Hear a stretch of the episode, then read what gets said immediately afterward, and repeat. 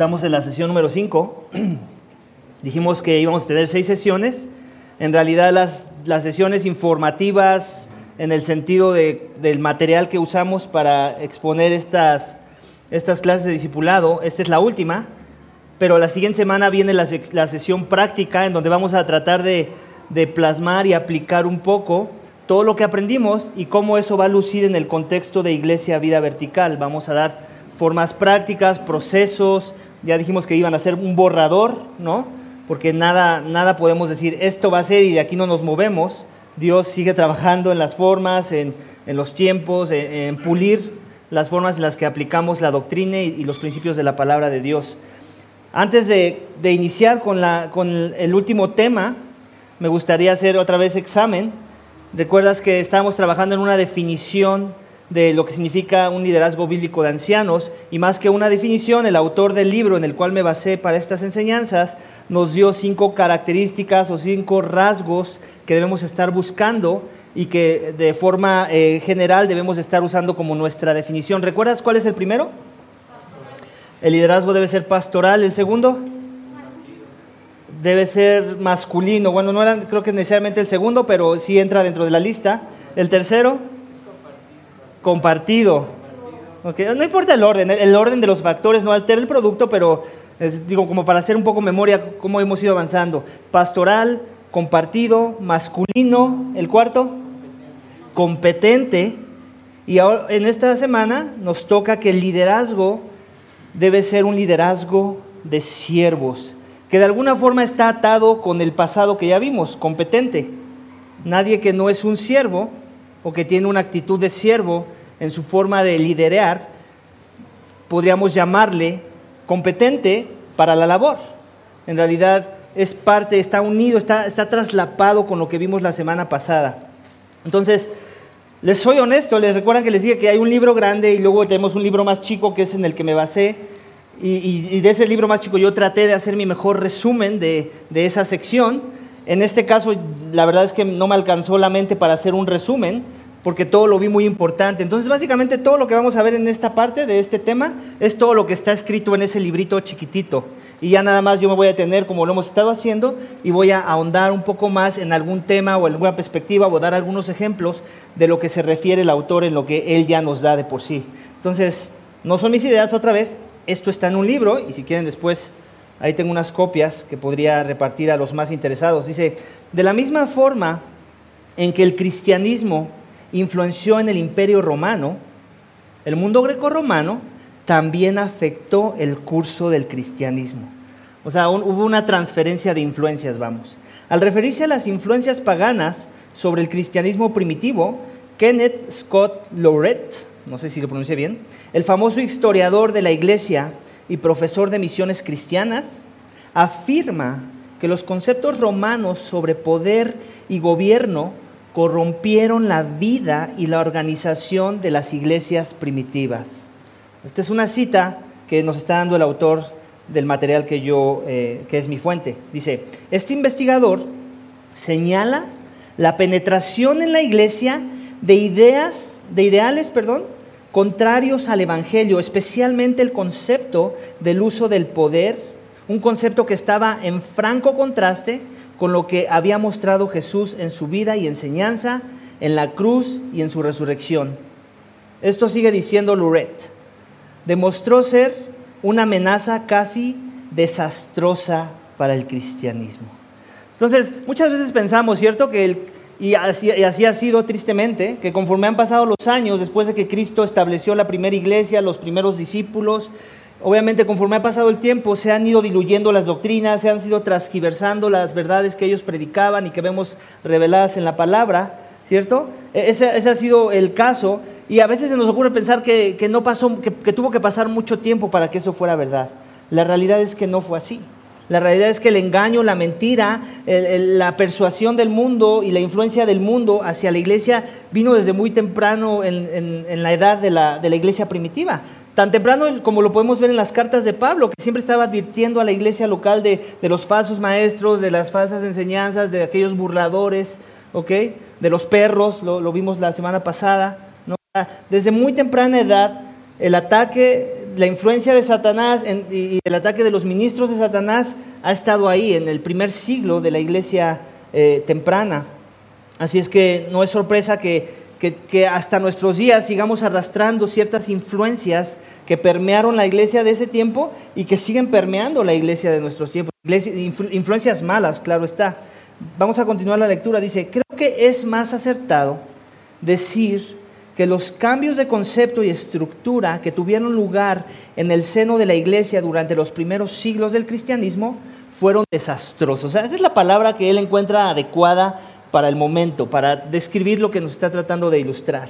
Dice, el cristianismo, que es la más humilde de las religiones, se degeneró y convirtió en la organización religiosa jerárquica más ambiciosa de poder que existe sobre la tierra. Este sigue siendo Lorena, el autor que lo cita en nuestro libro. Continúa diciendo, después de que el emperador Constantino elevó el cristianismo a la categoría de religión oficial en el año 312 después de Cristo, los cristianos que antes habían sido perseguidos se transformaron en perseguidores de todo aquello que se les opusiera. ¿Te suena? ¿Te suena eh, un poco no tan atrás la Santa Inquisición? Surgió una casta clerical y sacerdotal que carecía de respaldo bíblico, ambiciosa de poder, prestigio y autoridad. Básicamente, en resumen, esa es la influencia de, Roma al, liderazgo de la iglesia de, aquellos días y que continúa pasando en nuestras iglesias. Dice, hasta los emperadores romanos llegaron a tener influencia en el desarrollo de las iglesias cristianas. Sin embargo, cuando leemos los evangelios podemos ver cómo los principios que caracterizan una comunidad fraternal, cómo los principios que caracterizan una comunidad fraternal llena de amor, de humildad y de disposición al servicio formaban parte de la esencia de la enseñanza de Cristo. Lamentablemente, como muchos de aquellos primeros cristianos, hemos sido lentos para entender estas virtudes y especialmente lentos para aplicarlas a la estructura de la iglesia y a su estilo de gobierno. En otras palabras, nos está acusando el autor. Nos está diciendo, ellos fueron lentos para discernir eso, que se estaba filtrando una ideología de gobierno, de liderazgo, que es mundana, que, no representa a Cristo, y nosotros lo seguimos siendo. Nosotros en la iglesia del siglo XXI seguimos cayendo en, estos mismos errores, dice. Dice, los ancianos que siguen el modelo de Cristo y del Nuevo Testamento son líderes siervos. Ahí está la distinción. Sí, líderes, pero siervos. Dice, no legisladores ni dictadores. Dios no quiere que su pueblo sea usado por tiranos mezquinos y egocéntricos. Los ancianos han de elegir una vida de servicio en bien de los demás, tal como, como lo hizo Cristo. Han de sacrificar tiempo y energía en beneficio de otros. Solo los ancianos que son servidores amables y humildes pueden mostrar de una manera genuina la vida incomparable de Jesucristo ante sus congregaciones y ante el mundo que los observa. Así como hablamos de la misma idea de, cómo es que el liderazgo, en el liderazgo debe haber una pluralidad y cómo nuestro Señor Jesucristo nos modeló esa pluralidad con los doce, y después con los tres que eran eh, como que por arriba de los doce en el sentido de cómo Él los ministraba de una manera más personal. En ese mismo sentido lo podemos decir del liderazgo de siervos. Nuestro Señor Jesucristo no nada más, no nada más dijo, sí, tú lo dices, yo soy el rey de los judíos, sí, tú lo dices, yo soy el Mesías, o sea, yo, yo soy aquel que tiene la autoridad y que es digno de toda adoración, sino que él también iba y servía a las masas. Él también iba y, tenía compasión por los débiles, por los indefensos, por los necesitados, por aquellos que todo mundo despreciaba, él iba y metía las manos.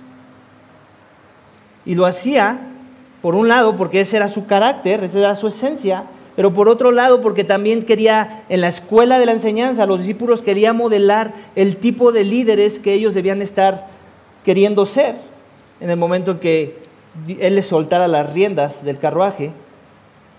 cuando iniciara todo esto de la iglesia primitiva, la primera iglesia.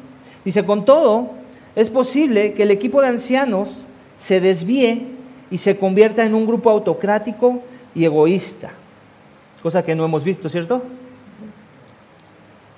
Por eso el apóstol Pedro, usando la misma terminología de Jesús, advierte a los ancianos en Asia contra el ejercicio abusivo y tiránico de liderazgo. Y les dice esto en 1 de Pedro 5:3.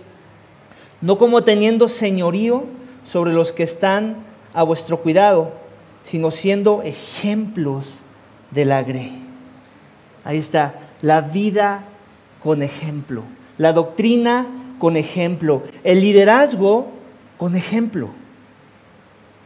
Alguien de ustedes, no sé si está aquí, si por ahí, por ahí está, me decía eh, que viene de una iglesia en donde era casi pecado ver pasar al pastor cerca de ti, no sé te lo encuentras en el pasillo, y que lo vieras cargar su Biblia o su computadora o lo que sea que tuviera en la mano, era casi pecado que no te detuvieras, lo detuvieras y le dijeras, dámelo, pastor. Yo necesito llevarte esto. suena, suena humorístico, ¿cierto? Pero es triste saber que, es triste, perdón, saber qué sucede. Y sucede en la iglesia de nuestros días. Ese nivel de tiranía por parte de aquellos que se dicen ser los maestros, los siervos, los pastores de la iglesia de Cristo. Tiranía en su máximo esplendor, no lo podemos catalogar de otras maneras. Y esa es nada más es la punta del iceberg. Imagínense todas las otras cosas que nos podemos encontrar a la luz de esa actitud de liderazgo. ¿Tenemos pilas por ahí? Que de siervo, no estamos bien de pilas, que de siervo no tiene nada. Nada. O sea, ¿se pueden imaginar que yo voy con mi botella de agua y tú me tienes que detener para llevarla porque no puedes darte el permiso de ver a tu pastor llevar su agua? Es, absurdo, ¿cierto? Duele. A mí me duele. A mí cuando me lo contaron me dio risa, pero también me, dio dolor en el corazón. De, saber que son iglesias que crecen. O sea, eh, de esta iglesia de la que le estoy hablando, no voy a dar el nombre porque no se trata de, de etiquetar a las iglesias, se trata de que entendamos lo grave de la situación. Esta iglesia no nada más era una iglesia, tenía otras iglesias por otros lados, de la misma red de iglesias. ¿Se imaginan? la misma cultura de liderazgo que seguramente se estaba transfiriendo entre iglesia e iglesia.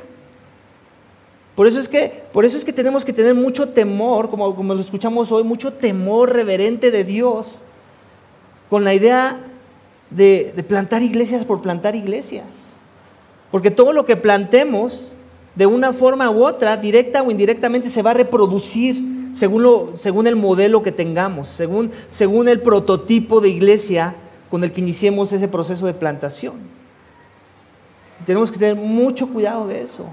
Y tenemos que tener líderes piadosos, líderes sanos, líderes que entienden que el liderazgo al que, al que Cristo nos llamó es un liderazgo de siervos.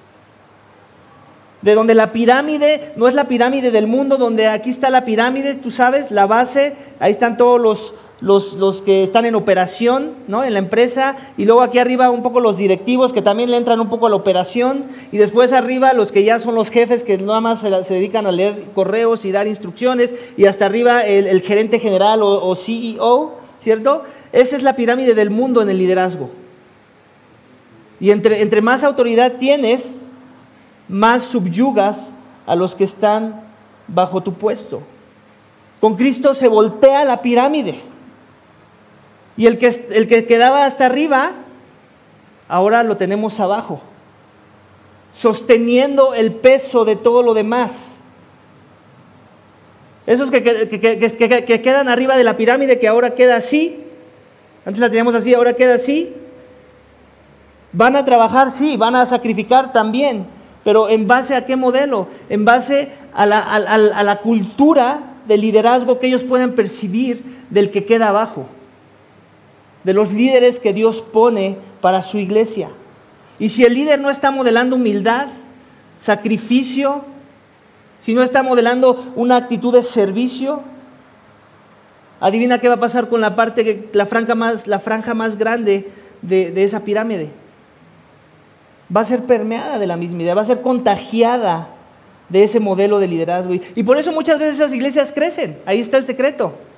Les venden la idea de tú vas a ser el de la cúpula un día. Es casi casi, casi una, una estrategia de mercadotecnia.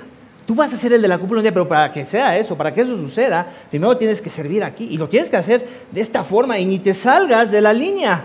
Porque en el momento que te salgas de la línea, vas a quedar desechado. Se te acabó tu oportunidad. Y es muy riguroso, casi casi como el ejército a veces.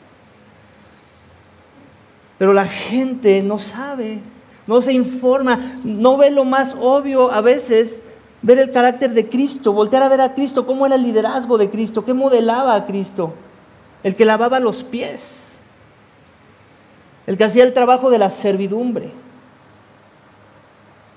Entiendo que hay un contexto en la vida de alguna iglesia, o de muchas, en donde ya llega un tiempo en el que el pastor transiciona un poco su nivel de influencia y cada vez mete menos las manos a las cosas de la operación de, poner una silla o, de quitar un tornillo, poner un tornillo. Eso se entiende desde el momento en el que la iglesia crece en, influencia, pero eso no quita la actitud del pastor, la actitud debe estar siempre ahí. Que en el momento en que no hay alguien para quitar un tornillo, él es el que va y lo quita sin ningún problema y sin sentirse menos por la labor. Hablemos de, pastores que, conocemos, un Miguel Núñez.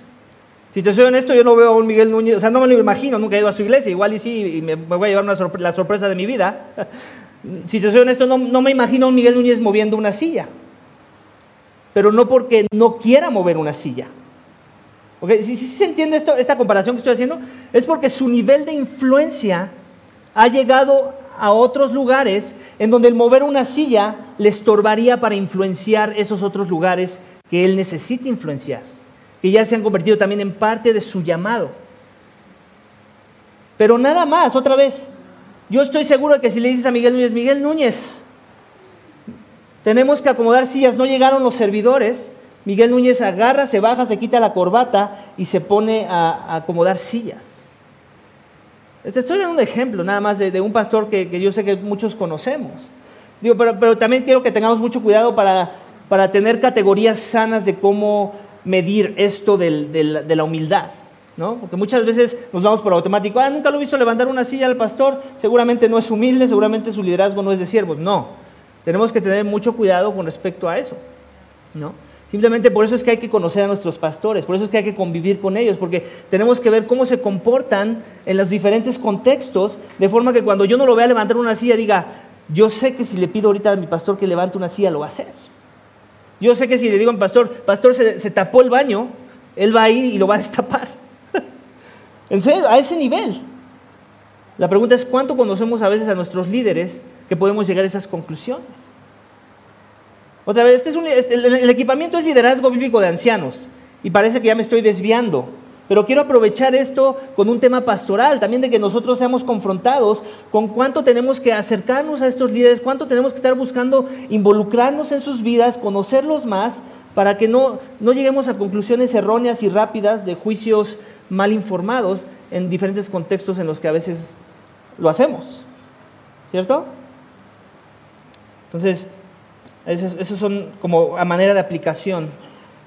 Me quedé con todo, ¿cierto?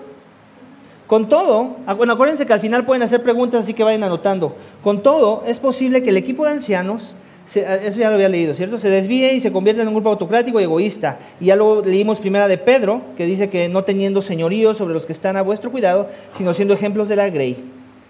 Dice, Pedro también recomienda, Pedro, sí, Pedro también recomienda a los ancianos lo mismo que a todos los miembros de la congregación, a revestirse de humildad, tal como Jesús se vistió de humildad y nos da esta cita, Dios resiste a los soberbios y da gracia a los humildes.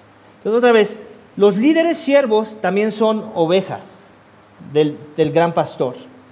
Y la misma predicación que Él da a las ovejas de las palabras de nuestro Señor, de, buscar la humildad, de, los apóstoles que, que, hacen eco esas palabras, es la predicación para Él también. La humildad es central, la humildad tiene que ser modelada y cuanto más cuando hay una posición de influencia en un liderazgo. Tú quieres que los que sirvan sirvan con humildad, que tengan motivaciones correctas, pero si tú no las tienes y no las modelas, obviamente, ¿qué va, qué va a pasar con la Grey? van a imitar esa actitud. Amén. Vamos a, continuar la lectura. Pablo les recuerda a los ancianos en Éfeso que deben ser ejemplo de humildad. En Hechos 20, 19 describe su propia manera de, este, lo que viene entre comillas es lo que dice Hechos, servir al Señor con toda humildad. E implica que los ancianos también deben, deben servir al Señor con la misma actitud. ¿Actitud de qué? De siervo. Puesto que el orgullo es una tentación que nos acecha, un cristiano principiante no debe ser designado como anciano. Lo vimos en 1 Timoteo 3:6. ¿Recuerdas? No un recién converso, no sea que se envanezca. Dice, además de pastorear a todos con una actitud de, de servicio, los ancianos deben relacionarse entre ellos con humildad y amor. Eso también es bien importante. Porque a veces los ancianos sí hacen un buen, o por lo menos imitan muy bien, lo quiero usar así, eh, eh, eh, tratar de mostrar humildad ante su dirección y ante su liderazgo, pero entre ellos no la, no la hay. ¿Les ha, ¿Les ha, pasado? ¿Han conocido grupos así? Entre ellos no la hay. ¿Qué, ¿Qué, está revelando eso? Que no hay integridad en medio de ese liderazgo. O sea, sí son pacientes para con la Grey, pero entre ellos no hay paciencia. Ellos nos extienden gracia, humildad, paciencia, misericordia. Y si eso nos está dando desde arriba, tarde o temprano la bomba va a estallar abajo, se los digo. No, la, piedad no la podemos fingir, no, no la podemos manufacturar. Solamente el Espíritu, la palabra que nos limpia la da, y esa tiene que, y cuando en verdad está ocurriendo eso, tiene que, empieza desde los líderes. Y si no hay dinámicas e interacciones de humildad entre ellos, tarde o temprano eso va a permear a la iglesia, a los diferentes ministerios, a aquellos que se congregan, los que son las, las ovejas que están a su cuidado. Y se deben ser capaces de llegar entre ellos al consejo paciente. ¿Eso es? ¿Para eso qué necesito? Humildad. Ceder, humildad. Persuadir en humildad. Escuchar con humildad Aceptar el desacuerdo, se necesita humildad. Perdonar, eso revela la humildad. Eh, recibir reprensión y corrección, para eso se necesita mucha humildad. Confesar pecado y reconocer el punto de vista sabio de otros. Punto de vista sabio de otros, quise decir ahí. No de nosotros, de otros. Aún en aquellos con quienes no están de acuerdo. Uf. Arduo, ¿cierto? El llamado es peligroso, iglesia, pero también es sacrificial. O sea, no, no, no es cualquier cosa. Son muchas cosas que tenemos que considerar y todas ellas permearlas de la humildad de Cristo. deben ser capaces de someterse unos a otros. Y hablamos de que sí hay una pluralidad de ancianos, sí hay un primero entre iguales, pero eso no significa que alguien es el jefe y los otros son sus subordinados. Todos comparten la misma autoridad. Debe someterse, hablar con gentileza, amabilidad unos con otros, ser pacientes, capaces de ceder y de expresar lo que piensan. ¿Alguna vez se han enterado de, esos que sí tienen una pluralidad de ancianos, pero los demás, los, los ancianos o los supuestos ancianos nunca contradicen lo que dice el pastor principal o el primero entre iguales? Todo el tiempo es sí, sí, sí, sí, lo que él diga, sí, sí, sí, lo que él diga. Y él busca eso, ¿eh? por cierto. En esos modelos eso es lo que él busca. Gente yes man, como dirían en el inglés. Gente que, que todo el tiempo les está diciendo que sí. En el momento en que ven que alguien no se alinea a ese, a ese molde, va para afuera. ¿Para qué lo quiero cerca? ¿Alguna, ¿Alguna vez te has enterado de algo así? Sucede, tristemente sucede. Y esto tiene que ver con el mismo problema del corazón. No hay una actitud de siervo. Eh, en, en, la iglesia que plantó la iglesia, que me plantó, que nos envió acá a mi familia y a mí, el pastor hace un entrenamiento de que le llaman de Weekender, que le copiaron a, la iglesia de allá de, Mark Dever. y, este, y es donde creo que están una semana entera los eh, personas que están aspirantes a pastores y los envían como a manera de entrenamiento. Y en este de Weekender los dejan estar en sus diferentes reuniones pastorales, en algún proceso de disciplina. O sea, básicamente los dejan como, como, como auditando todo lo que está pasando ahí, con la esperanza de que aprendan cómo es que deben estar buscando ellos ser cuando tengan su iglesia o cuando los instalen en esa oficina. Y, en, ese, en ese contexto a mí me tocó ver, todavía no le llamaban el Weekender, pero sí me enviaron a esa iglesia por una semana y me dejaron estar en una de sus reuniones y me tocó ver cómo el pastor principal, en ese momento yo con lo poco que sabía de Biblia y con mi poco discernimiento y todo, yo me podía dar cuenta de, de una situación que él tenía la razón, o sea, que debían de seguir su, idea, su plan. Pero había dos de sus pastores que no, está, no, es que no es que estuvieran en contra, como que todavía no estaban convencidos de, que fueran por esa ruta, en, esa situación.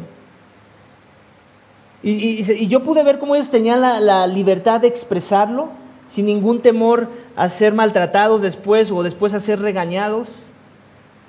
Y lo que sucedió es que se puso en pausa ese, tema o ese punto de, la reunión y dijeron, lo vamos a retomar la siguiente ocasión, vamos a orarlo para que lleguemos a, un consenso mayor, en donde podamos tener una conciencia tranquila de saber que todos estamos metidos en esto. Y también él nos llegó a contar que hubo momentos en los que él no estaba de acuerdo en alguna decisión, pero la mayoría de los, de los ancianos que componían su liderazgo sí estaban de acuerdo.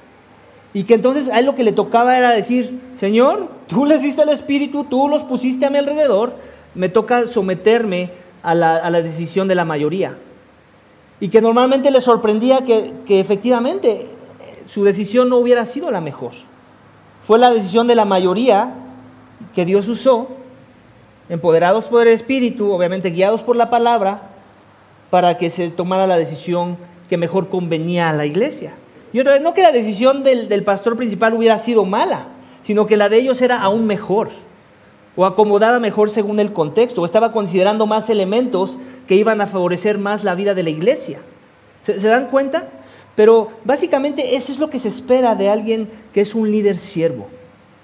Que todo el tiempo está viendo el mejor, que toma decisiones no pensando cómo me conviene a mí, cómo me facilita a mí esto las cosas, cómo es que yo me veo mejor, que sus decisiones las toman no con esos filtros, sino más bien pensando, ¿qué es lo mejor para la iglesia? ¿Qué es lo que glorifica más a Dios? ¿Qué es lo que se alinea más a la perspectiva de la palabra, del principio que estamos tratando de eh, analizar a la luz de las decisiones que estamos tomando?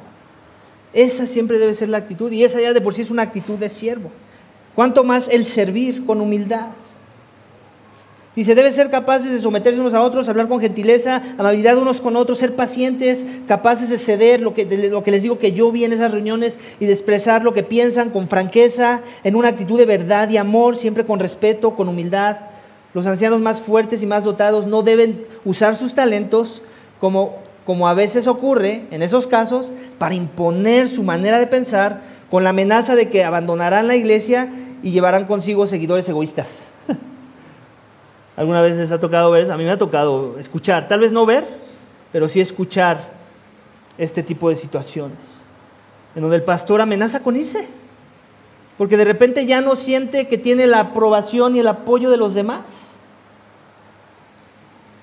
Y, de eso el Señor se burla, déjenme les digo. A mí me tocó escuchar un caso donde uno que amenazó con irse y nunca se esperó que sus ancianos títeres llevaran esto a un lugar donde ahora le, iba a tocar, le iba a tocar sostener sus palabras. Y se tuvo que bajar. O básicamente tuvo que ya empezar sus planes que nunca ni siquiera había considerado de transición fuera de la iglesia. Por eso les digo que el Señor se burla de, estos personajes. Cuando no tomamos en serio el llamado, cuando, cuando queremos jugar ese juego de la manipulación y, y querer controlar con los dones que Dios nos ha dado. Es triste, pero sucede. Tenemos que tener mucho cuidado de que aquellos que van a ser llamados en esta labor no están buscando plataformas no están buscando verse más espirituales porque abren la Biblia y dicen, así dice el Señor. Eso no te da espiritualidad, te lo digo, no te la da. Esa es una mentira de que eso es lo que te hace verte más espiritual o, llegar a un escalón más alto en tu cercanía con Dios. No, no, que esas cosas no te acerquen a Dios, quiero aclarar, pero otra vez tiene que, tenemos que tener la actitud y la motivación correcta del por qué queremos cumplir esa función. Si no está ahí, cuidado. Cuidado, y es muy sutil, se los digo. Muy sutil. Y a veces son los dones de unos que predican muy bien, o sea, que saben exponer muy bien la palabra, el disfraz mismo del impostor. El, disfraz del tirano debajo de ese don. Por eso es que a mí, yo, a mí también me emociona escuchar sermones que, que me dejan las frases, ¿no? Que hasta luego posteamos en el internet, ¿cierto? A mí también me emocionan esas. Pero tengamos cuidado de no, de no emocionarnos lo suficiente como para dejar de observar el carácter de ese del cual salen de su boca esas frases, que son bíblicas muchas de las veces. Carácter, carácter. Otra vez tenemos que regresar a las bases. Carácter, carácter, carácter. Y después don. Amén. Vamos a, continuar. Eh, dice, esa actitud egoísta genera luchas desagradables y carnales que hacen peligrar la unidad y la paz de toda la congregación. Se los dije, a mí Dios me salvó en una iglesia hispana, donde ya, que la iglesia ya no existe. Se tuvo que cerrar. Y precisamente se cerró por esta razón. Porque aquellos que usó Dios y que a pesar del hombre pudo haber, pudo haber algún fruto, tenían este tipo de cultura. Actitudes egoístas, de, luchas de poder, de que yo quiero ser el de influencia, yo quiero ser el que tengo la razón, yo quiero ser el que los demás aprecian más. Esa es una cultura muy triste. Y llevó a la iglesia a la destrucción. ¿En qué sentido? Que se tuvo que cerrar. Eso la hace más gloriosa, por cierto, en el sentido de que pude ver frutos en medio del caos de muchos que fueron salvos. Pero la realidad es que esa, iglesia terminó no glorificando a Dios. Y por eso se cerró. O sea, no podemos decir aquí que Satanás ganó. Acuérdense que las puertas del Hades no prevalecen sobre la iglesia. Y aunque tiene que ver con la palabra, la, proclamación de la verdad que la, que que la iglesia exalta, que somos columna y sostén la verdad, de manera aplicacional pareciera que prevaleció en esa iglesia donde Dios salvó a mi esposa y a mí, pero no, más bien yo lo veo como disciplina del Señor. Una disciplina adecuada según el contexto que estaba viviendo ese, ese liderazgo de pastores. Amén. Dice, el hecho de que un anciano brinde servicio con humildad no implica falta de autoridad. Esto es bien importante también. Porque muchas veces pensamos que esa persona debería ser pastor, porque velo cómo da las órdenes, casi ni te voltea a ver y se esconde y casi, casi se pone el rebozo, ¿cierto?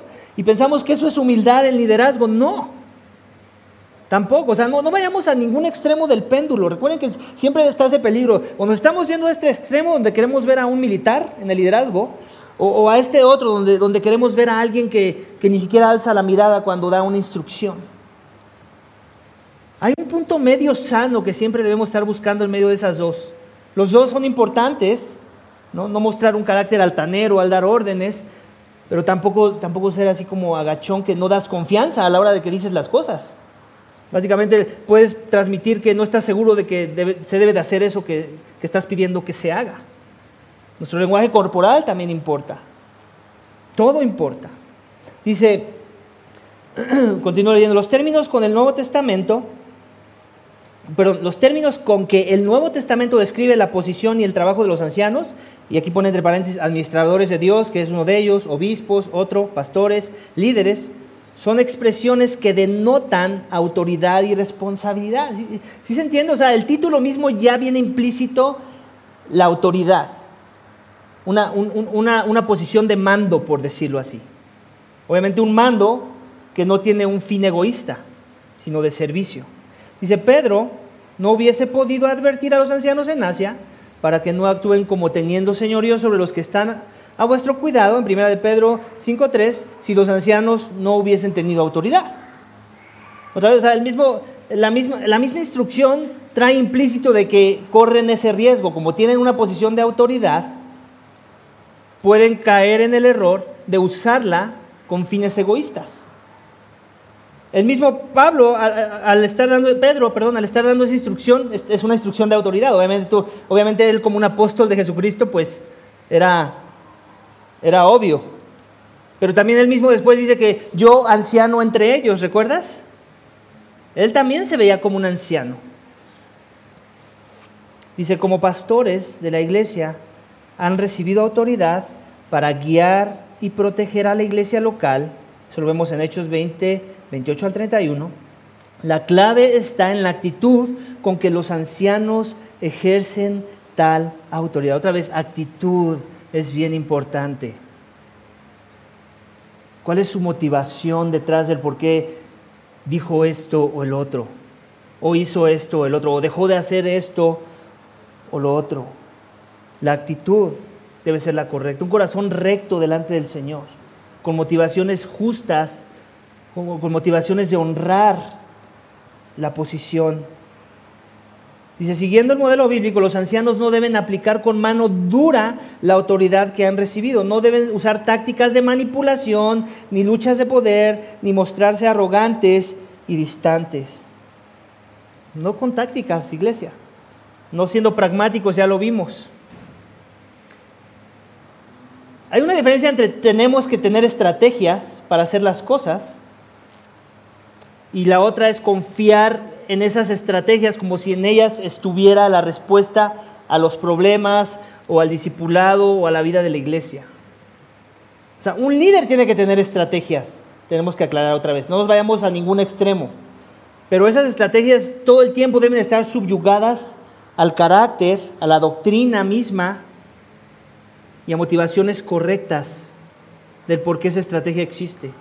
Y en el momento en que la estrategia se quiera poner por encima o, a la par con las otras cosas que ya hablamos, los principios de la palabra, entonces la estrategia o debe ser pulida o debe ser desechada, porque no va a edificar al cuerpo, no va a glorificar a Cristo. Entonces la actitud es siempre la correcta. ¿Y cómo sabemos, cómo vamos a poder evaluar eso? Carácter, carácter, carácter. Siguiendo el modelo bíblico, los ancianos no deben aplicar con mano dura la autoridad que han recibido. Ah, ya lo leí, ¿cierto? Vamos al siguiente. Nunca deben suponer que no tienen por qué rendir cuentas ante sus hermanos en la fe o ante Dios. Los ancianos no deben ser autoritarios, ya que esta actitud es incompatible con el servicio humilde cuando reflexionamos en el ejemplo de Pablo y en el de nuestro Señor. Llegamos a la conclusión de que los ancianos, según el modelo bíblico, no son dictadores, son conductores. Me gusta esa frase, son de esas que hay que poner en, nuestra plataforma, ¿cierto? Del, del Face. No son dictadores, son conductores. Otro sinónimo podría ser facilitadores. Dejémoslo en conductores, porque rima, hoy que hablamos de las rimas, ¿cierto? La rendición de cuentas, iglesia, es muy carente en la vida de la mayoría de las iglesias y Latinoamérica como que se lleva la, corona. ¿Por qué? Porque nos han discipulado mal. Porque creemos que hay unos que están en posiciones de influencia que están por encima de la rendición de cuentas. Y la, iglesia crece con una mentalidad de pensar que solo entre ellos se pueden animar o exhortar, pero al ungido de Dios, a los, a los líderes de influencia, nadie me los toca. Porque ellos, ellos tienen su relación con Dios, es Dios el que me los disciplina. Esa es una mentira que ha entrado también al cristianismo de nuestros días. Yo se los he dicho y yo les he hecho la invitación. Ámame lo suficiente como para decirme qué ves mal en mi vida. Y también dame la esperanza de saber que, tal vez necesitas una explicación que te va a ayudar a entender que no necesariamente estoy en, en, pecado, que tal vez eso que estoy haciendo tiene una motivación correcta. O sea, las dos. O la oportunidad de arrepentirme, si ese es el caso. Pero háganlo. Háganlo conmigo o con cualquiera que vaya a ser su pastor de aquí en un futuro, si es que Dios te tiene que llevar a otra iglesia por alguna razón. Habla verdad en amor, con humildad. Obviamente asegúrate, ya lo hemos hablado antes, que lo que hables sea el principio de la palabra que tú quieres que sea exaltado, que sea enaltecido, no tu preferencia, no tu, este, tu percepción. Acuérdense que tanto el pastor no debe estar buscando ser egoísta en sus motivaciones de su agenda, de la visión de la iglesia, como los, los, los miembros de su iglesia. Preferencias, tradiciones, que a veces no son malas, pasan siempre a segundo plano. Pero todo lo que tenga que ver con, con la palabra, con un principio de la palabra y sobre todo con las doctrinas esenciales de la fe cristiana que no se están exaltando o, que el el carácter no está adornando esas doctrinas, tenemos que ser amorosos. Yo quiero usar esa palabra porque es que eso es. Tenemos que amar al hermano en su pecado. No importa si es el pastor o el líder de la alabanza o quien sea que nos guste cómo sirve. Se demanda sacrificio. eso obviamente lleva un riesgo siempre, ya lo hemos hablado antes. El riesgo de ser malinterpretado, el riesgo de ser juzgado, el riesgo de ser desechado. ¿A quién queremos complacer? ¿A Dios o a los hombres? Pablo decía que si él servía a los hombres, no servía a Dios. Hagamos seco a esa declaración, pero vivámosla en una convicción real de poder hablar verdad en amor a la vida de las personas,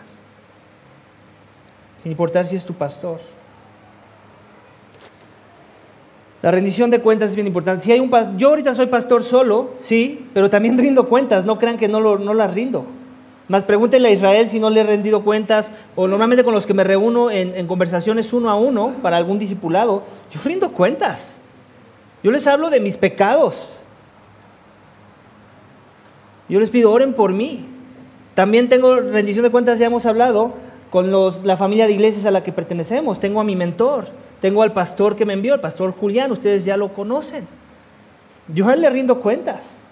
Ellos me hacen, ustedes piensan que cuando yo viajo allá al norte, yo nada más me voy a vacacionar. No, ellos me hacen las preguntas difíciles. ¿Y con qué estás luchando? ¿Con qué estás siendo tentado? Me cuestionan cosas que, de, algo, que yo les platiqué que estamos haciendo como iglesia. ¿Por qué lo estás haciendo? ¿Por qué lo dejaste de hacer? O sea, la rendición de cuentas es crucial para mantener esta cultura de humildad. Si yo no le rindo cuentas a nadie, ¿qué revela eso? El orgullo, el orgullo del corazón. ¿Por qué? Nada, a, nada, a nadie le debo de rendir cuentas, solo a Dios. Eso es orgullo. La Biblia no enseña eso. Amén. Si los verdaderos ancianos no controlan la conciencia de sus hermanos, sino que apelan a ellos para que sigan con fidelidad la palabra de Dios. Ahí está. Si un anciano te exhorta y te quiere convencer de algún aspecto de la visión, ya sea del ministerio o de toda la iglesia, y no está usando argumentos de la palabra de Dios para persuadirte de eso, o sea, no está mal persuadir, pero hagámoslo, hagámoslo con la palabra. Si, si, mi instrumento para la persuasión no es la palabra, lo más seguro es que tengo enfrente de mí un controlador, manipulador, que simplemente tal vez por ignorancia quiere replicar lo que le enseñaron o a veces de manera intencional quiere, quiere eh, implementar sus ideas y su agenda egoísta. ¿Ok? Entonces, bien importante. Así como te estoy animando a que tú exhortes a tus pastores o a tus líderes con la palabra y bajo el principio, el principio como base, lo mismo un pastor debe estar haciendo en discipular a las ovejas. Mira, no, no, no lo vamos a hacer así porque mira, lo que estamos buscando es el corazón del Evangelio en esto o el principio de la palabra en esta área, o que los hermanos sean edificados según el principio de lo que vemos en la carta de tal. ¡Wow! Ya ahí cambia la cosa. Siempre debe ser el poder del convencimiento de la palabra misma la que permee las decisiones, las interacciones, aún los debates que podamos tener entre hermanos. Dice, si no apelan a ellos para que sigan con fidelidad la palabra de Dios, ese debe ser el principio. Por amor, los ancianos auténticos sufren y llevan la carga de las personas difíciles y de los problemas a fin de que las ovejas no se lastimen o no sean lastimadas. Los ancianos deben soportar la incomprensión y las faltas cometidas por otros para que la asamblea pueda vivir en paz. Esta es una de las partes que no nos gusta a los pastores. No nos gusta llevar todo el dolor de una situación. A veces no es sano, por cierto. A veces tenemos, en eso también tenemos que compartir las cargas. ¿no? O sea, va a haber momentos en donde el pastor va a tener que abrir información para que todos estemos enterados, sobre todo en aquellos casos, ya hemos hablado, donde hay peligro de que haya división. Eh, sobre todo es en esa parte. Cuando una situación va a traer división, el pastor se tiene que abrir, tal vez no con toda la información, pero la suficiente para que todos estemos en la misma página con respecto a una situación. Pero cuando el problema no es división, yo me atrevería a decir, y eso no lo leí en el libro, simplemente lo, que me ha dado la experiencia en el pastorado y lo que he visto en otros, es que el, pastor se lo guarde y él lleve el, el moquetazo. Él sea el que lleve la carga, él sea el que no pueda dormir, él sea el que, el que sufra las penalidades, él sea el que sufra las difamaciones. Solo en esos casos, cuando no hay división. ¿Por qué? Porque es parte de su chamba, es parte de su perfil. Para eso lo dotó Dios. Para recibir algunos golpes por encima de los golpes que va a recibir la congregación. Digo, a todos nos va a tocar. Pero no es lo mismo que te toque una patada volada a que te, tope, a que te tome un, un golpe bajo. No es lo mismo. Pero Dios por su gracia equipa a sus pastores para recibir golpes bajos por usar la ilustración, y perdóname la ilustración, pero lo que quiero es que se entienda esto. Al final todos tenemos que sufrir, y Dios va a usar el sufrimiento para moldear el carácter de Cristo en nuestros corazones, y también para moldear el carácter de ese pastor. En un principio, cuando estábamos más inmaduros, no que ahorita somos muy maduros en la fe como iglesia, caminando juntos, yo era bien criticado porque ventilaba algunas cosas en las reuniones de miembros, pero así severamente criticado. Como que la, congregación ha ido aprendiendo que hay cosas que se tienen que ventilar, de problemas, de situaciones, de pecado en la vida de los miembros. Y por la gracia de Dios hemos crecido. Pero aún con todo y que ya estamos creciendo en eso y que ya estamos más acostumbrados a esta dinámica de amor y de informar a la congregación de las cosas que, que son relevantes en la vida de la iglesia, no creas que yo revelo todo. Hay muchas cosas que me quedo en realidad, te soy honesto, te cuento la punta del iceberg. Todo el tiempo. Hasta ahorita creo que Dios me ha dado la gracia de no compartirte más de lo que te debo de compartir. Te he dado la punta del iceberg, créeme. ¿Por qué? Porque Dios me está moldeando a mí también en entender que tengo que cuidar tu corazón. Y mira, no tengo ancianos, la mayoría de las veces, y creo que a veces no soy tan sabio, le comparto cosas a mi esposa de mis luchas en el liderazgo, de mis luchas en alguna situación. Pero aún a ella le he dicho, ¿sabes que esto no te lo puedo compartir? O sea, mi ayuda idónea, aquella con la que tengo más confianza, digo, a ustedes tengo confianza, pero si me pones a, escoger, le tengo más confianza a mi esposa. Hay cosas que a ella no le comparto. ¿Por qué? Porque quiero cuidar su corazón porque no sería sabio, no sería amoroso de mi parte. Esto no te lo voy a compartir. Lo único que te puedo decir es que la persona se va mal. Lo único que te puedo decir es que la persona cree que soy Satanás, por ejemplo. Punto. Así es, ese es el pastorado, iglesia. No es fácil. No es fácil. ¿Por qué? Porque si no lo fue fácil para nuestro Señor, el perfecto, el que en verdad fue humilde, en todo su esplendor, ¿cuánto más nosotros imperfectos? Que estamos todo el tiempo siendo conformados de gloria en gloria y que seguimos teniendo muchas pasiones de la carne, como diría Santiago, con las que luchamos.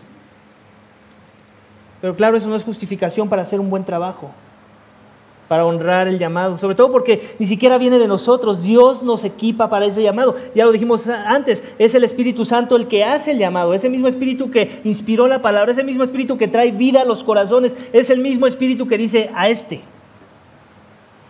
Y este va a perseverar. No porque él sea muy astuto, porque tenga muy buenos dones, sino porque yo lo voy a hacer perseverar. Y eso es lo que da la confianza en el llamado. Pero por eso es que tenemos que ser pacientes en el llamado. Porque queremos que aquellos que van a ser llamados perseveren, ¿cierto? No queremos que al mitad de camino digamos, chi, nos equivocamos. Otra vez nos equivocamos. ¿Qué está fallando? Lo más simple, esperar, paciencia. Tenemos que probar, ya, ya lo vimos también. Tienen que ser probados. Y para eso se necesita tiempo. El tiempo es nuestro mejor aliado en esta, en esta labor. Amén. Los líderes siervos pierden el sueño para que otros descansen, ya lo dijimos. Hacen enormes sacrificios personales de tiempo y de energía y en bien de los demás. Otra vez, siempre ese es el filtro, en bien de otros. Nunca es, no, lo que a mí me convenga. ¿Cómo van a administrar mejor sus tiempos? ¿Cómo van a poder exponenciar mejor eso que van a hacer para que más sean beneficiados?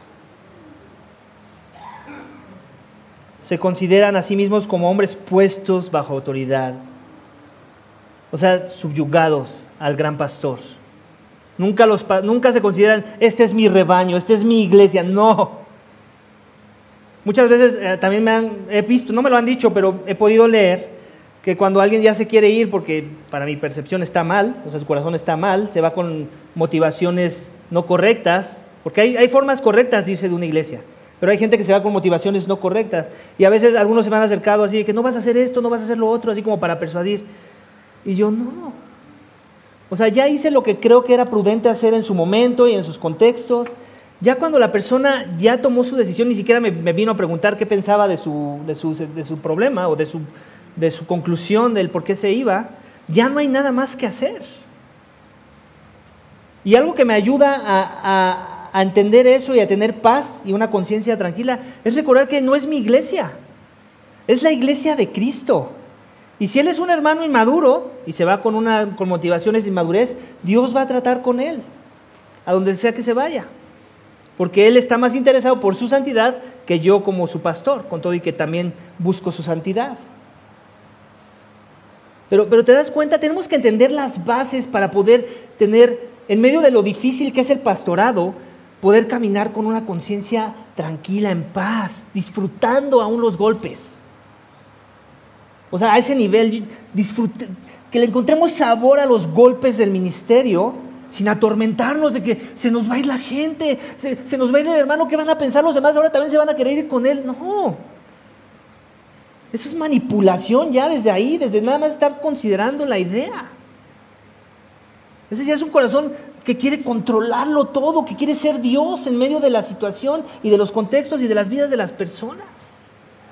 No podemos ser así, iglesia. ¿Y por qué te comparto esto? Porque tal vez no vas a ser llamado al pastorado, pero también tienes un llamado de este tipo en entender, a, discernir, a poder discernir las, los sazones y los contextos y cuando ya tu nivel de influencia hacia la vida de un hermano se ha acabado. Los tenemos que discernir y solamente la palabra nos va a ayudar a eso, te quiero aclarar. Eso no viene así como que como que se prende un bombillo, como vemos en las caricaturas. No es la palabra la que nos instruye. La palabra nos dice que nos instruye para discernir el bien del mal. O sea, en resumen, ¿cómo lo tenemos que interpretar? El bien del mal de las decisiones de alguien mal, el bien del mal de tus propias decisiones, el bien del mal del pecado del hermano o de tu propio pecado. En ese sentido. Dice, dependen de Dios para recibir de Él sabiduría y ayuda. Ahí está, dependencia. Lo vimos hoy, dependencia no de su propio poder y sagacia. Cuidado con los dones. Cuidado con exaltar los dones. Enfrentan feroces ataques de los falsos maestros. Ahí está. Eso es algo que la mayoría no quiere levantar la mano, pero que es parte del paquete. Vas a ser difamado. Si lo difamaron a él, ¿adivina qué? Te van a difamar a ti también. Y muchas veces, hey, ni siquiera tiene que ver con un falso maestro, ¿eh? A, mí me han malinterpretado, hermanos que amo y que tal vez están aquí presentes, cosas que digo. Y esas también las tengo que aprender a recibir, una malinterpretación de algo que dije. La esperanza es, ¿y cómo sé que fueron malinterpretaciones? Porque se han acercado a mí para decirme, oye, pastor, tú dijiste esto. Y yo digo, gracias que viniste y que no estuviste regando esto por ahí, porque yo lo que quise decir, lo dije por esto y esta fue mi motivación para decir esto. Y ahí se arregló la cosa. Pero aún, pónganse a pensar todos los que no tienen esa confianza de acercarse al pastor para buscar una aclaración. ¿Cuántos corazones son lastimados en medio de ese proceso?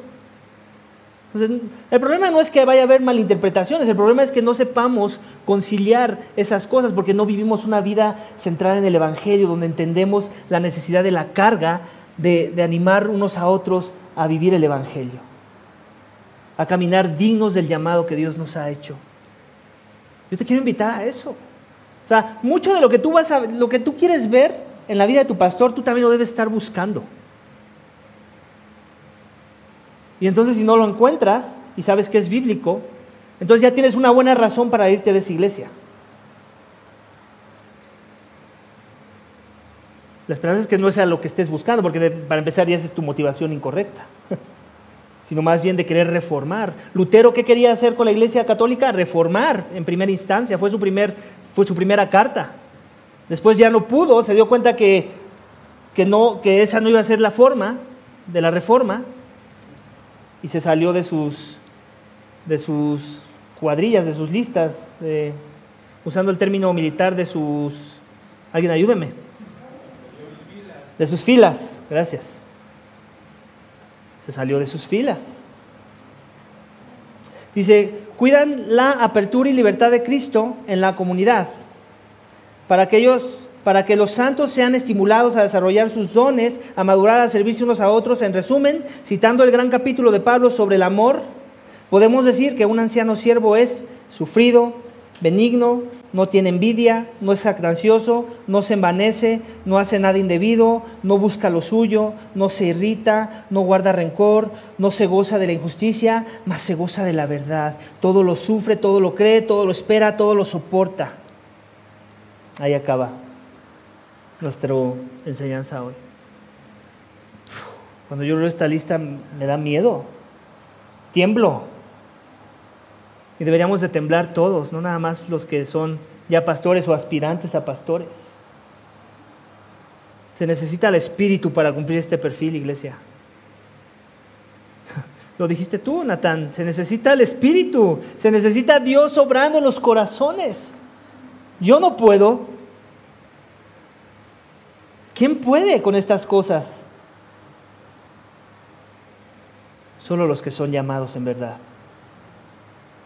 Porque Dios, el que hace el llamado, es el que va a dar los dones para ese llamado y el que va a administrar la gracia que se requiere en el momento de las situaciones difíciles en medio del llamado. Y ese es Dios. Amén. Ahora sí, me quedan dos minutos para preguntas y respuestas, pero es la, es la penúltima sesión y vamos a extender gracias. Hay más de dos preguntas, está bien, ya estamos en la parte que acabó la instrucción o la enseñanza como tal, pero igual sabemos que las preguntas a veces también son un instrumento de enseñanza, ¿cierto? Así que no sé si tengan el micrófono para que quede eh, grabado. Y si, y si no está, no se preocupen, háganme la pregunta lo más breve y concreta posible y yo la voy a refrasear aquí en, el micrófono que yo ya traigo para que quede grabado, sobre todo porque otra vez pueden instruir también. Son de gran bendición muchas de las veces.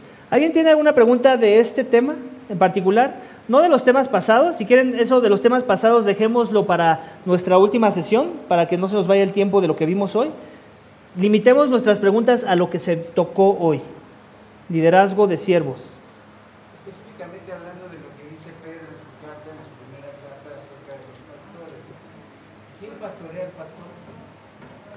buena pregunta. ¿Quién pastorea al pastor? La respuesta tiene muchas vertientes. Primeramente, la, pregunta, la respuesta simple es Dios. Es la que te va a dar todo mundo. Dios pastorea al pastor. ¿Ok? Pero vamos a la práctica. De manera práctica, ¿cómo se ve que Dios está pastoreando al pastor? ¿Qué instrumentos tiene Dios en sus manos para que el pastor sea pastoreado? Primeramente, la iglesia local. Y no la iglesia local que, lo que él está pastoreando. La iglesia que impuso manos. O sea, hay, una confianza delegada que, que ya viene implícita cuando tenemos a un pastor que por el momento es pastor solitario o pastor único de la iglesia. Y la esperanza es que hayamos hecho nuestra tarea, ¿no? Si yo voy a ir a una iglesia, en este caso llamémosle iglesia vida vertical, porque ese es el contexto real, ¿no? Y yo, y yo digo, me quiero congregar ahí, quiero, quiero, que, quiero llamar a esos que, pecadores redimidos que están ahí, mi familia, ¿ok? Yo tengo que hacer mi tarea.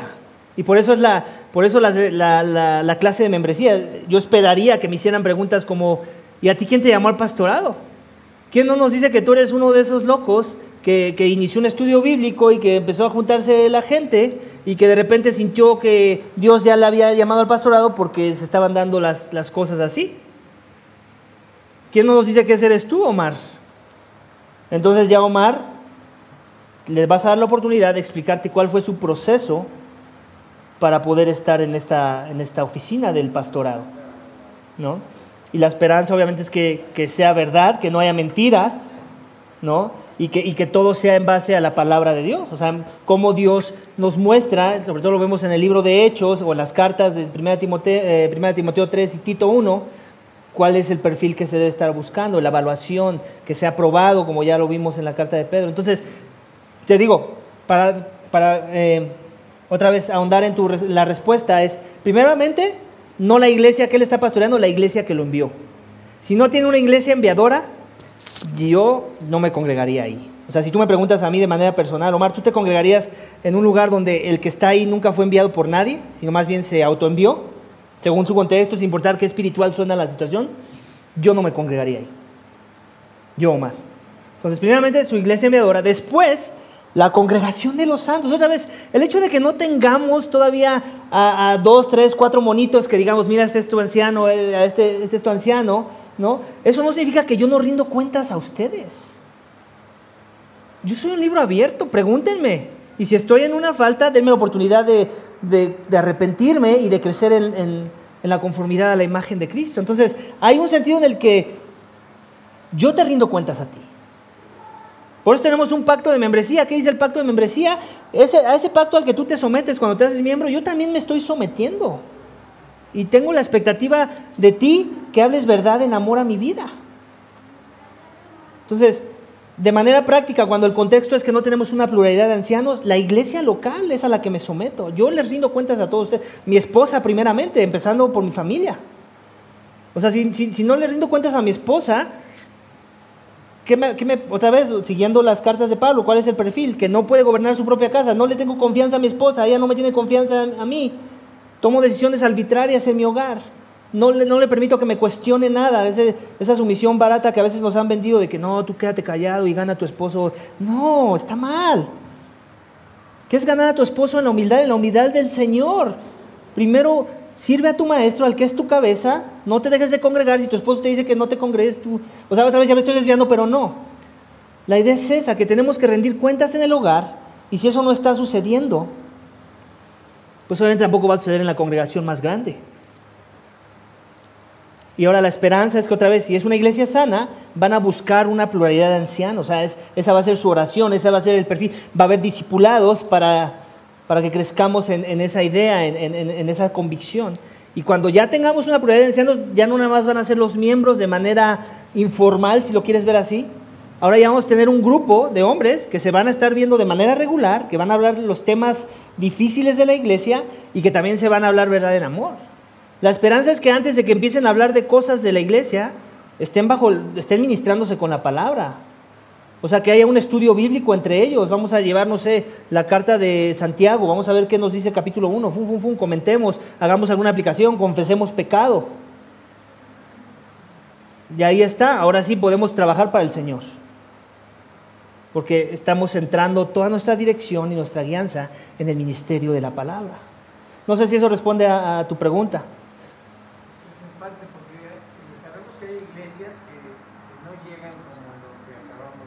Sí, sí. Que vienen de una iglesia local que, lo nomina o que lo hace ser el siervo para sí, sí. iglesia nueva.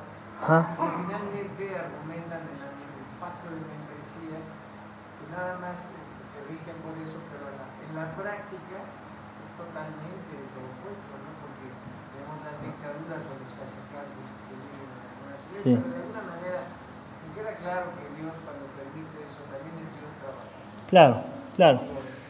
Sí. Mientras, mientras uno como, como, como creyente, como, como hijo de Dios que empieza a querer anhelar a obispado, Claro. eh, tenemos que ser muy puntuales en que finalmente, punto número uno, es Dios ante todo y Él es el que va a regir. Claro. Y me recuerda mucho cuando, los, cuando Jesús les dice a sus discípulos, ¿no? que quiera ser grande entre ustedes va a tener que, que ser el último.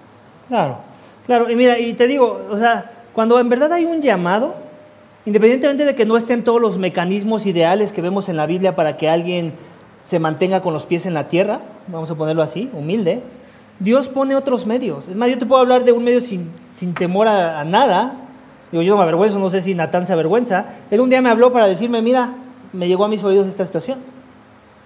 Él no es parte de la familia de iglesias a la que pertenecemos y sí nos llevamos bien, o sea, nos amamos en el Señor, pero en realidad no somos muy cercanos, Natán y yo. O sea, que lo que nos acerca es el Evangelio y que predicamos las mismas verdades de la palabra de Dios. Un corazón orgulloso ante ese llamado de atención de un Natán, que apenas sí conozco, hazte para allá. ¿Quién, quién eres para decirme esto que, que me vienes a decir? Por la gracia de Dios no fue así mi respuesta. Que pudo haberlo sido. ¿Ok? O sea, hoy hablamos del corazón engañoso.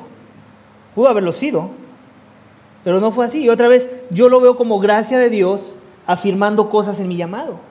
De que no me enaltecí, sino que dije, tienes razón, hermano, estuvo mal y no tengo nada para defenderme. Simplemente me arrepiento y estoy dispuesto a tomar las consecuencias que haya que tomar en el contexto en el que tú me las estás planteando. Obviamente, alguien que entiende el Evangelio dijo, no, tranquilo, no hay ninguna consecuencia, ya, ya hiciste lo que había que hacer. ya te arrepentiste de esto que, que yo no, digo, yo no sabía qué pasos ya habías dado hacia el arrepentimiento. Y yo, velo, te está predicando. Otra vez, tiene que ver con el corazón del que está ahí parado. Todavía no tenemos una prioridad de ancianos, pero me- trato de rodearme con otros hombres que tienen una afinidad en las doctrinas que, que yo predico, ¿ok? Y, y ellos tienen permiso de hablar en mi vida. No sé si ni siquiera se los he tenido que decir. Yo creo que ellos asumen que si yo predico la sana doctrina, entonces también asumo la reprensión cuando me estoy, estoy cayendo en alguna falta. O sea, eso es lo que hay que asumir de la sana doctrina, ¿cierto? O sea, yo nunca le dije a Natán, oye, tú tienes permiso para hablar verdad en amor a mi vida. Nunca se lo dije. Él asumió lo mejor, ¿no?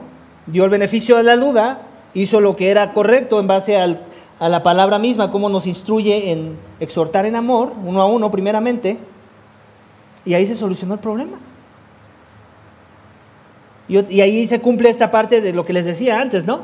Que, sea irreprensible. ¿Qué quiere decir? Que yo no peco, que yo no caí en la falta del que se me trajo mi atención. No, que yo me arrepentí de lo que me tenía que arrepentir, que yo no lo oculté ante nadie, porque esto que estoy hablando de Natán y, y mío, yo se los confesé a la congregación y les pedí perdón. No, y otra vez no me estoy exaltando, quiero tener cuidado, quiero que tengamos cuidado, es pura gracia del Señor. Pero otra vez es el que, es el que hace el llamado, el que equipa para ese llamado y que, y que nos da las formas y que nos da el corazón para actuar de manera prudente y bíblica y piadosa en los diferentes contextos en los que eso es lo que se demanda. Amén. Entonces, espero eso también te ayude a, como que aporte a tu idea. Otra vez, a Dios, nadie se burla de Dios. Si alguien tiene un llamado en verdad y, pobre eh, está en una jungla y, su iglesia es una jungla y seguramente no hay otras iglesias sanas, él va a usar algo o alguien para traerle una rendición de cuentas. La esperanza es que sea la- primeramente la misma congregación que pastorea. Pero si no va a haber otros medios que Dios va a querer usar. Una de las cosas que me alienta a mí y que también me ayuda a no apresurarme a afirmar a, a gente en el pastorado es que tenemos la, familia de iglesias a la que pertenecemos, la cual yo considero que es muy sana. Tengo a mi mentor, tengo otros pastores que me hacen preguntas, pastores que a veces que, que no tengo, igual que con Natán, o sea, sé que son parte de la familia de iglesias, pero no tenemos una relación. Pero que cuando nos vemos en una conferencia o algo, o vienen de visita acá porque querían explorar un viaje misionero para su iglesia, ellos me hacen las preguntas difíciles. Y yo no tengo ningún problema en contestárselas, o de humillarme, o aún de aprender de ellos cuando les conté de algo que tal vez no debió haber sido así o, había una mejor forma de hacer. Otra vez, es, es Dios en su sabiduría obrando de formas que nosotros nos podemos imaginar y nadie se burla de Dios, nadie. Pero sí hay una parte en la que otra vez los quiero invitar a que hagamos nuestra tarea, porque sí hay formas de evaluar, ya lo dijimos. Por eso estamos tomando este discipulado. Yo tengo que aprender a usar lo que Dios ya me da para evaluar sobre, ante quién me someto en su liderazgo. Y que, y que literal esté dispuesto a someterme a ese liderazgo, porque en verdad creo que Dios está detrás de este pecador imperfecto. Eso, eso ya te trae paz. Eso ya es la paz que necesitas para aún dar la gracia de los errores que ese pecador imperfecto pueda cometer. Amén. Este, ¿Alguna otra pregunta? Dice Joel, no, ya me quiero ir a mi casa. no hay preguntas, si no, no se preocupen, les decía, tenemos la última sesión y en esa vamos a poder indagar un poco más en la practicidad de esto y de otra vez el borrador de cómo va a lucir en Iglesia Vida Vertical este proceso de evaluación de ancianos. Mientras tanto, no bajemos la guardia, sigamos orando. Porque queremos que sea Dios haciendo ese llamado. No, no Omar y su necesidad de más hombres, porque ya no puede con las cargas. O no Omar para quedar bien con todos y que sí nos veamos como una iglesia con una pluralidad de ancianos. Queremos que sea Dios mostrando con una claridad como solo Él lo hace. Que estos deben ser los hombres. Y tal vez ese eres tú, no lo sé. No lo sé. Tal vez eres tú un miembro fundador o tú que acabas de llegar y que todavía ni siquiera eres miembro. No lo sé. Lo que sí quiero que sepas es que vamos a ser muy bíblicos a la hora de evaluar este llamado.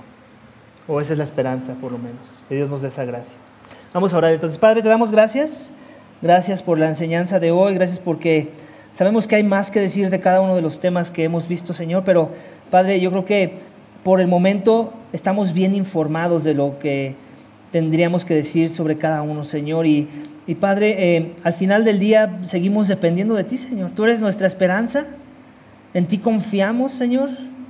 Y, y, lo único que nos queda es simplemente humillarnos ante ti, reconociendo que tú tienes tus tiempos, que tú eres sabio.